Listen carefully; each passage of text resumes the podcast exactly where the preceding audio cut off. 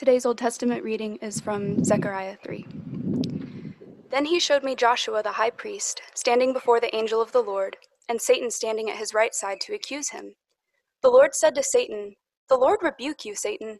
The Lord, who has chosen Jerusalem, rebuke you. Is not this man a burning stick snatched from the fire? Now Joshua was dressed in filthy clothes as he stood before the angel. The angel said to those who were standing before him, Take off his filthy clothes. Then he said to Joshua, See, I have taken away your sin, and I will put fine garments on you.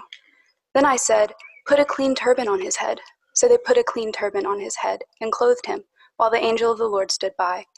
The angel of the Lord gave this charge to Joshua This is what the Lord Almighty says If you will walk in obedience to me and keep my requirements, then you will govern my house and have charge of my courts, and I will give you a place among these standing here. Listen, High Priest Joshua, you and your associates seated before you, who are men symbolic of things to come, I am going to bring my servant, the branch. See the stone I have set in front of Joshua. There are seven eyes on that one stone, and I will engrave an inscription on it, says the Lord Almighty, and I will remove the sin of this land in a single day. In that day, each of you will invite your neighbor to sit under your vine and fig tree, declares the Lord Almighty. The grass withers and the flowers fall, but the word of our God stands forever.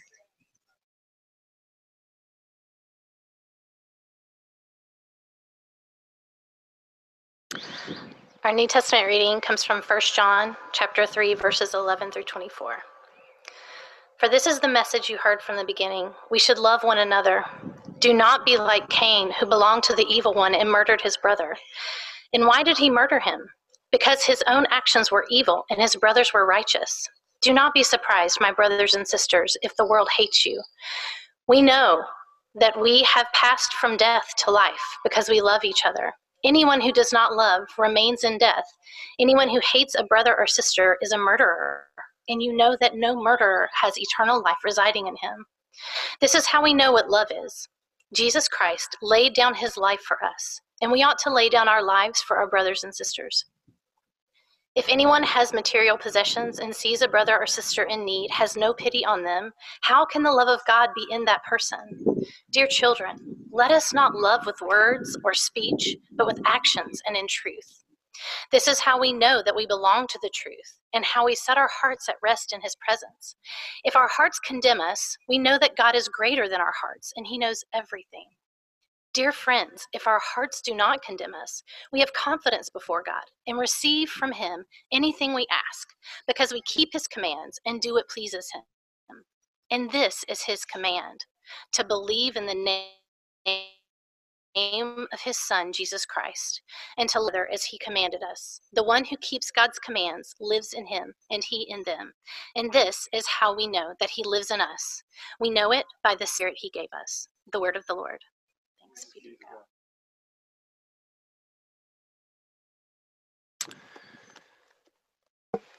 Will you pray with me, please?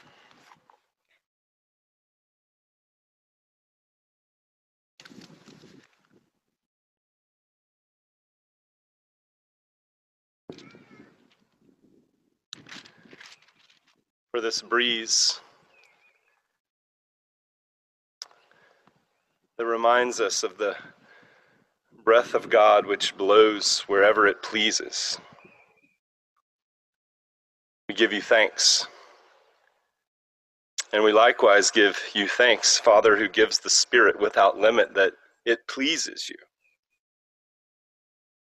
to impart your personalized presence to people like us. That it's of interest to you for people like us with overcrowded hearts and distracted minds and flimsy devotion. To come and to rearrange us, to come and to reassure us, to say things like, My peace I give you. To say things like, Receive the Holy Spirit. to say things like, I will not ever let you be snatched out of my hand. We come today and we ask you to show us that determination again to do us good, as we can only receive what has been given us from heaven. I am personally interested, Lord, in having those friends of mine who are before me and to my left and to my right, and those who are at home watching us, these people that we adore. I want them to know that they're not wasting their time. That this isn't, isn't some fake enterprise, but that this is an opportunity to meet up with Jesus Christ Himself, for whom we were made, who gives calm to the restless heart. Holy Spirit, come to us. Holy Spirit, surprise us. Holy Spirit, make us glad again. In Jesus' name, Amen. The Apostle John knew something, something personal and sweet about the affection of Jesus. It was not a figment of his imagination, it wasn't something that had been put on a placard for him. It was something, as we look at this epistle that he wrote, that he had touched. Jesus' chest was one that he had felt in an embrace. In the Gospel of John, John is called, he never names himself, the beloved apostle. There was something rather revolutionary to him about having been the object of Christ's affection that he couldn't stop talking about. And so, in this passage that just got read, he begins, as he's already mentioned several times, Behold, what manner of love the Father has given to us. Hot dog, he says. Can you believe it? That we should be called children of God?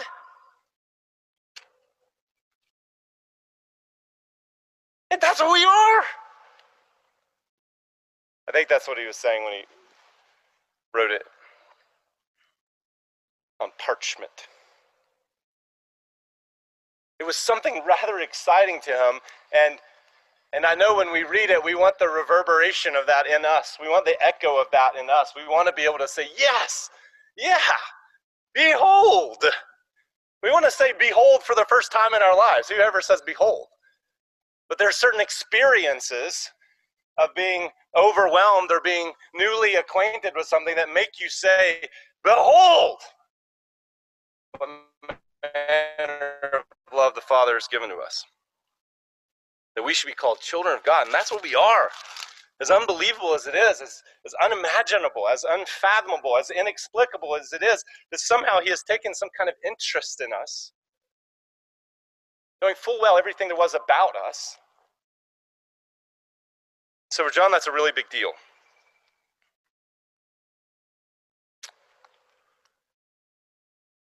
But then,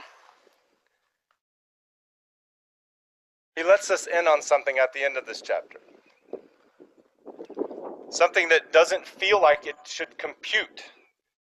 Is something that doesn't feel like it should go with, Behold, what manner of love the Father has given to us. And that thing is called having a heart, having an interior voice that condemns you. That is severe towards you, that creates an atmosphere of gloom in you, that becomes, if you are a fan of 1980s SNL, a Debbie Downer in you.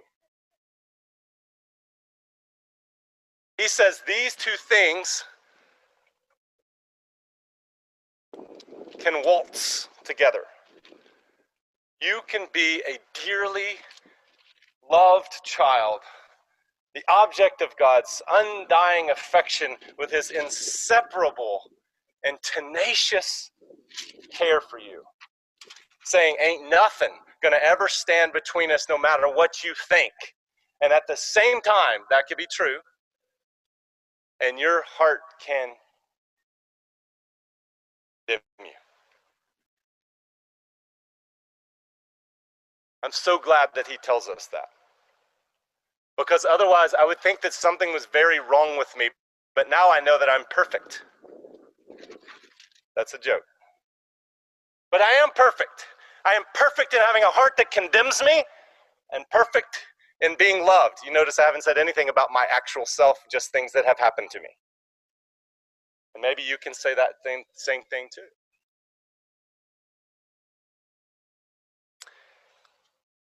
This then is how we know that we belong to the truth and how we set our hearts at rest in His presence whenever our hearts condemn us, for God is greater than our hearts and He knows everything.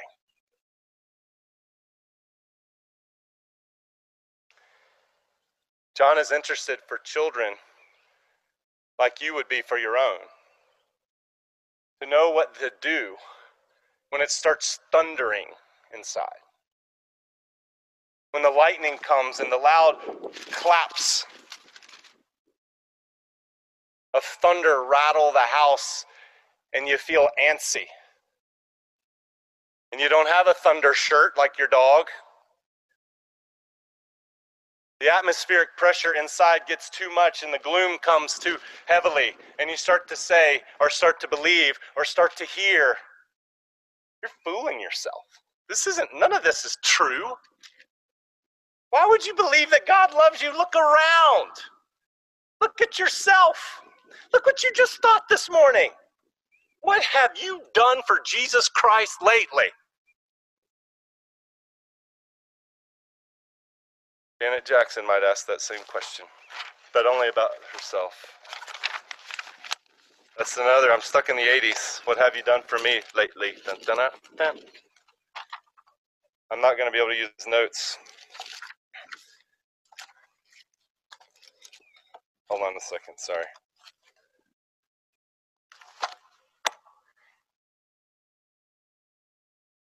But you have, we've been talking about shame. You have this attendant and this picture in Zephaniah that was given to us that says Joshua was standing there in the presence of God, and Satan was right there at his right hand accusing. He was wearing filthy clothes. The, the filth shines up, shows up much more vividly in the light of God's presence. And there was Satan. You're a fake. You haven't done anything. You haven't loved. You haven't forgiven.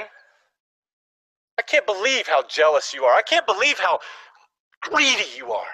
I can't believe how petty you are. And he says these things to God about Joshua. He says them to God about you. He says them to you. You overhear them. It's been this way since the beginning. You're not a child of God. He doesn't mean it. If He cared about you, if He loved you, you wouldn't be feeling this pain. You wouldn't feel so empty inside. You wouldn't be so alone. He can't truly love you. You can't truly mean it when he says, Behold, what manner of love the Father has given to you. Because if he did, you would not be feeling this way.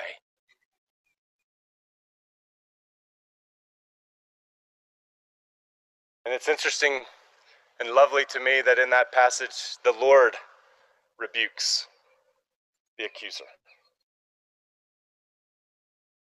Shut it. The Lord rebuke you.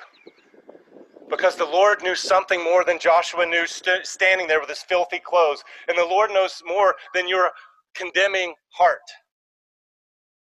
which is contrary to your best hopes, and which is an impediment to your aspirations. He knew that he could take away anything true or untrue that Satan said. You got filthy clothes? Take them off. Put clean clothes on him. And of course, that's what John believes has happened as Jesus has come into the world. The reason that the Son of God appeared, we're told in this passage of, before we get to what we're talking about is that he might destroy the devil's work, and the devil has been sinning from the beginning. The reason that he appeared is that he might take away our sins. And the devil likes to stand beside you. He likes to stand beside you in, in quarantine. He likes to stand beside you when you're sick. He likes to stand beside you when you're alone. He likes to stand beside you when you're with someone. He likes to stand beside you when you're at worship and whisper things, gloomy things, things that make you think you're never going to get out of the labyrinth of yourself, things that make you mistrust the whole thing, that make you look and have to be defensive.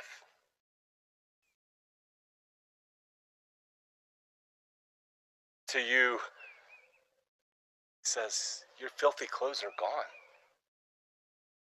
Clothes of Jesus Christ, that is what those of you who look to him have. You are clothed in Jesus Christ. You are looked at as if you were Jesus Christ, because you are one with Jesus Christ. That's why John can say, Everyone who hopes in him purifies himself. Every gal who hopes in him purifies herself. Every child who hopes in him purifies, which is to say, they get the filthy off of them. And they have a way to join God's speech and say, Rebuke you, Satan. Rebuke you, shame. I scorn you. I spit upon you. Someone told me this week that their child, I think a 11 year old child, said, You remember that time? He came in after a long day, an exhausting day, a discouraging day. He said, You remember that time that Pastor Eric said, when you hear those voices in your head? And he said, Shut your face, you big fat poop. Do you remember when he said that? That has been really helpful. But be shamed if you're not an 11 year old child and you didn't remember to say that to that voice sometime. That was actually profoundly encouraging to me to hear that a child thought, I can join the Lord in rebuking this voice of condemnation because that ain't the Lord. But your face, the Lord rebuke you. Of course I have sins, but my my filthy clothes have been removed and I am clothed with Jesus Christ. I look to him and it purifies me when my heart condemns me. And see, John wants you to know about this because here's what happens for most of us. Most of us can relate in some way or another to this. The Allison in this novel is described this way. There's a moment when something happens to her. She doesn't do well in life. You've heard of her before. She got all A's in school and flunked ordinary living. But something comes to pass in her life in a certain moment. And it says, at that moment, something inside her relaxed.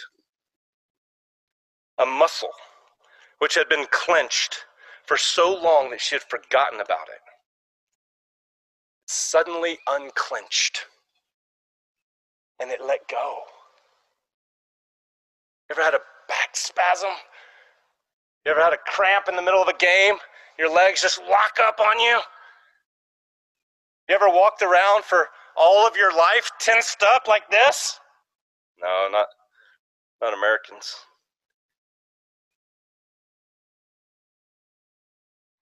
Something inside her relaxed.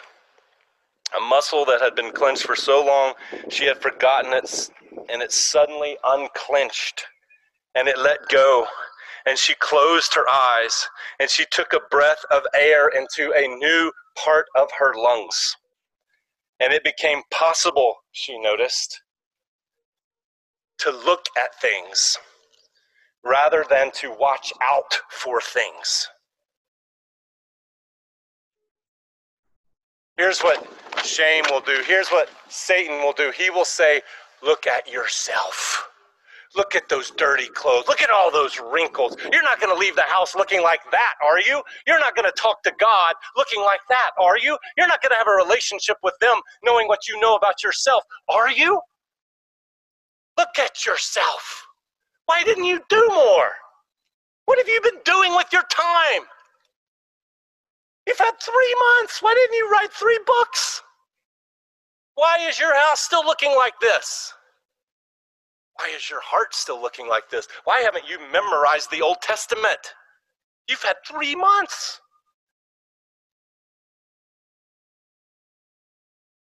Don't even get me thinking about your car. Look at yourself. Or this thing in us that clenches up that says, I've got to I've got to make sure nobody sees what I can see about myself. I feel all these, these angry things in myself. Or it might just turn outward to other selves, where you're not so aware of it. Paul Tournier in one place has said that the strong and the weak, they just they have the same issues underneath, they just present differently. The strong repress their guilt. They push down their guilt. They don't feel it. People who don't feel guilty and they walk through life and they don't feel guilty and you do and you hate them, we're pushing down that guilt. It's down there. They're guilty, I promise you. They're just not aware of it. They're abusing authority. They're living their own lives. They're not caring about other people. And they're just, they just don't feel it. The weak, he says, they know their guilt. They repress their anger. They push down their anger. They're scared of it. They're scared of that thing that would lash out, but it seeps out sometimes, don't it? And guilt pops up for the strong sometimes, don't it? When you get caught. You get caught unawares. And so we're on the lookout. We're watching. We're defending ourselves. Like Allison, our muscles clenched in self defense. Suddenly you think, suddenly there's a bit of fresh air that comes into a new part of your lungs as you start to think, what if I didn't just look at myself, but I looked at Jesus Christ, who would purify me? Who might give me something that I am severely lacking? What if it's true what if it's true that regardless of how I feel about the situation, I am actually a child of God? Kid who wakes up in his house in the morning, a little girl who wakes up in the house and says, I don't much feel like I'm a Youngblood today. I couldn't think of any other names, but I, am familiar with that one. I actually could think of a lot of names, but I thought I don't want anybody here to think I'm thinking their name. So I'll use ours. If you woke up in the morning and you said, I don't really feel like I'm a Youngblood today, I don't really belong to this family, well, you would just be wrong if you were a young what? Your feelings would be lying to you. Your heart would be condemning you. The smog, the atmospheric fog would be covering a right perception. You wouldn't be thinking of the right things. You'd only be considering how you happen to feel at the moment, and you would you'd be clenched up. And so it strikes me as a wonderful little gift for us to think what God has done by urging us to look outward is he lets us unclench. He lets these clenched up muscles relax in us. And so when we feel condemned and our heart says, You are condemned, we say, But there's one who knows more about my heart than I do. And he decides who's condemned or not, not me. He decides who's forgiven or not, not me. He decides who gets his love or not, not me.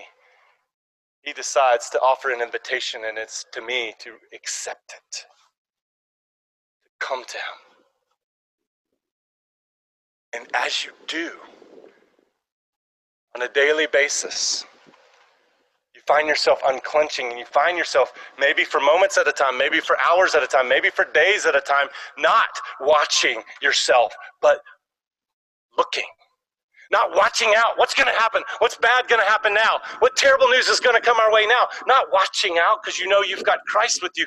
Now you can look at things like your neighbor. You can hear their cries.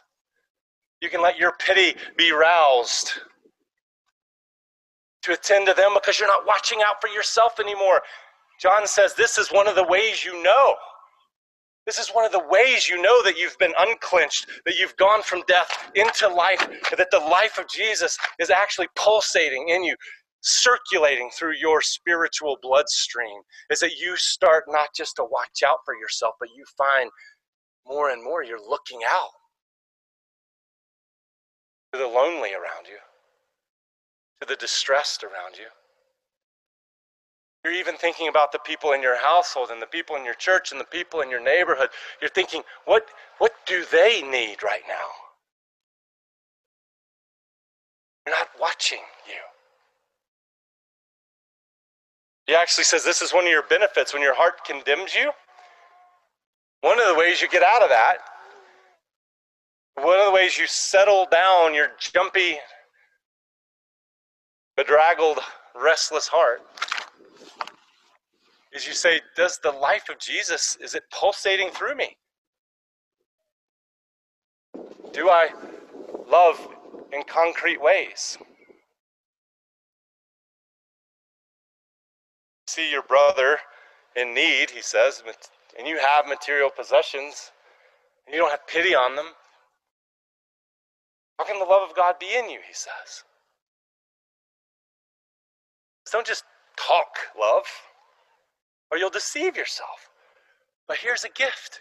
As you enact love, you get in on the fellowship of the Father and the Son and the Holy Spirit, who is love, and you, you get to participate in it. You get to experience it. You get to get reassurances that my heart is just telling me the wrong stuff.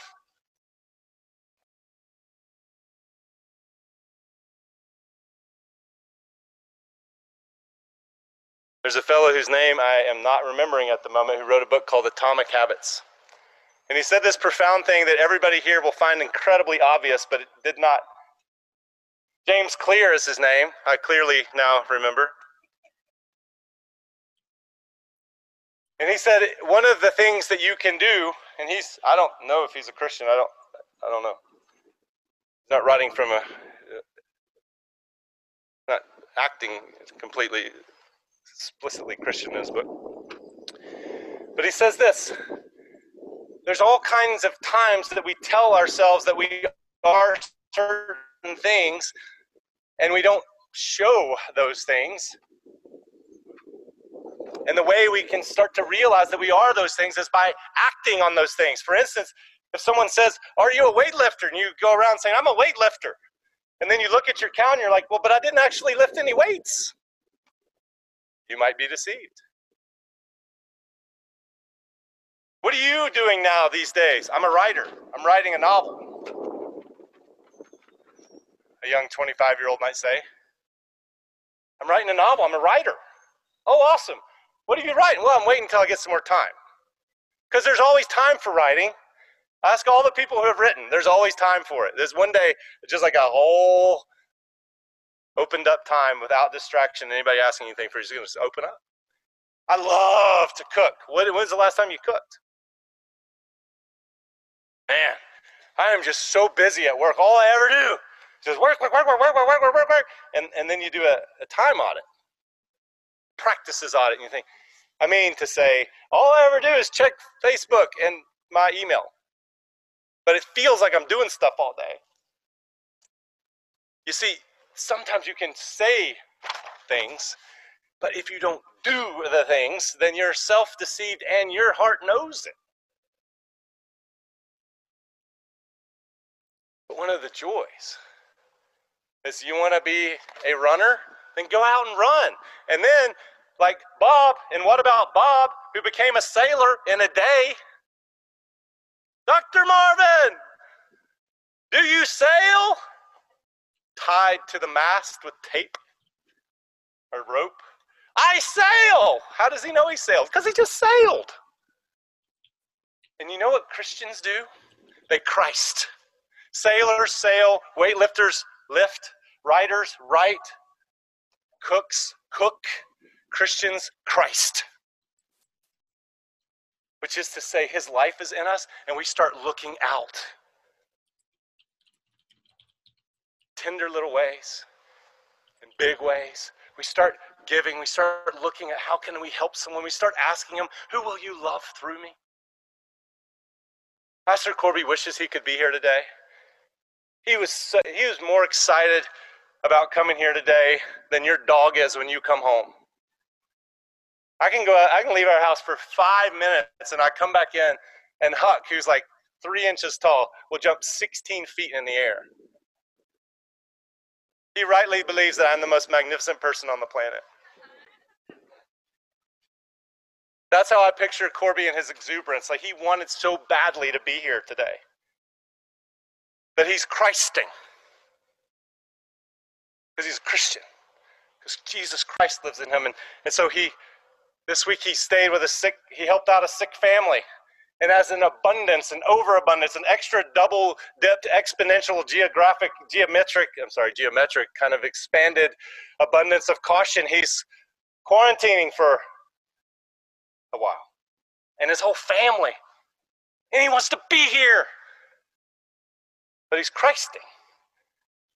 He's having pity on everybody else. He doesn't want to get somebody sick accidentally, even though he doesn't think there's really any chance of that, and I don't either. That's what Christians do. They Christ. So John says if you want to know, if you want to know, you can look at that. Am I Christing? Am I loving? Am I serving? Am I giving? These are things that help us. Do I love the brothers? That will be a sign that I've crossed over from death unto life. Am I Christing? But then, even still, if your heart condemns you, then you look at something beyond that that helps you unclench. You say, But God knows more than my heart. Because sometimes I'm not going to see things about myself. I remember asking Joe Novenson on the eve of my ordination, Hey, Joe Novenson. I don't call him first and last name. How on earth can I stand with any kind of integrity and take these ordination vows? I've read what the Bible says about these things. Knowing what I know about myself, how on earth can I stand here and say that I'm going to promote the gospel and that I, I'm going to live for the glory of God and I'm going to teach, and I'm going to take this mantle of representing God to a, a people on his behalf as a shepherd. How can I possibly do that? he said, You know, when you look at the qualifications in the scriptures, None of them are about self assessment. They're things that someone else sees, a life coming out of you. Something that you don't ever know about yourself, something you may rarely detect about yourself. Another kind of life comes out from you that that's why a congregation calls you. That's why they, a presbytery, endorses you and they lay hands on you and ordain you. You don't ordain yourself. You don't self proclaim. Other eyes see the life the demonstration of Jesus. They see you Christing. You get to see, as I've learned by hard experience in you, you get to see the dirt. You get to hear the accusal. You get to hear the not enough. So we need each other to notice when we're Christing to notice when we're loving our brother, to notice the signs of Jesus' life in us. That's why we are children of God, not God adopted one kid and that was it and he stopped. Let each other know. And when you start to let each other know, you start to look up and say, wow, God really must be greater than my heart because my heart deceives me, but He receives me. You start to do that, you know something happens. You, you really do start to unclench. You're not watching out for things, you start to look out for things. You start to look out for Jesus to, to help you and to broker his life through you in ways you hadn't counted on before. You start to look out for the pain of others, and you find yourself winning the lottery of undeserved competence with a God that you shouldn't have anything to do with, but to have everything to do with. This is the gift of Jesus Christ to you. Would you win the lottery of undeserved competence?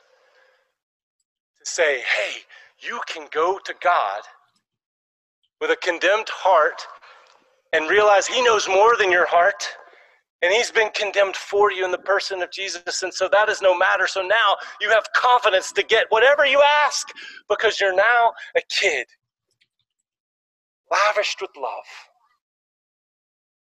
God is eager to answer. I hope today the Lord will give you and that you will ask for an unclenching. It will override the condemnation of heart that you feel that will let the life of Jesus pulse in you as you look to Him so that you don't have to watch out for things. You get to look out to Christ and to others and know that you have, for the rest of your life, won the lottery undeserved confidence in a God who will not condemn you, but He will rebuke the one who does. Amen.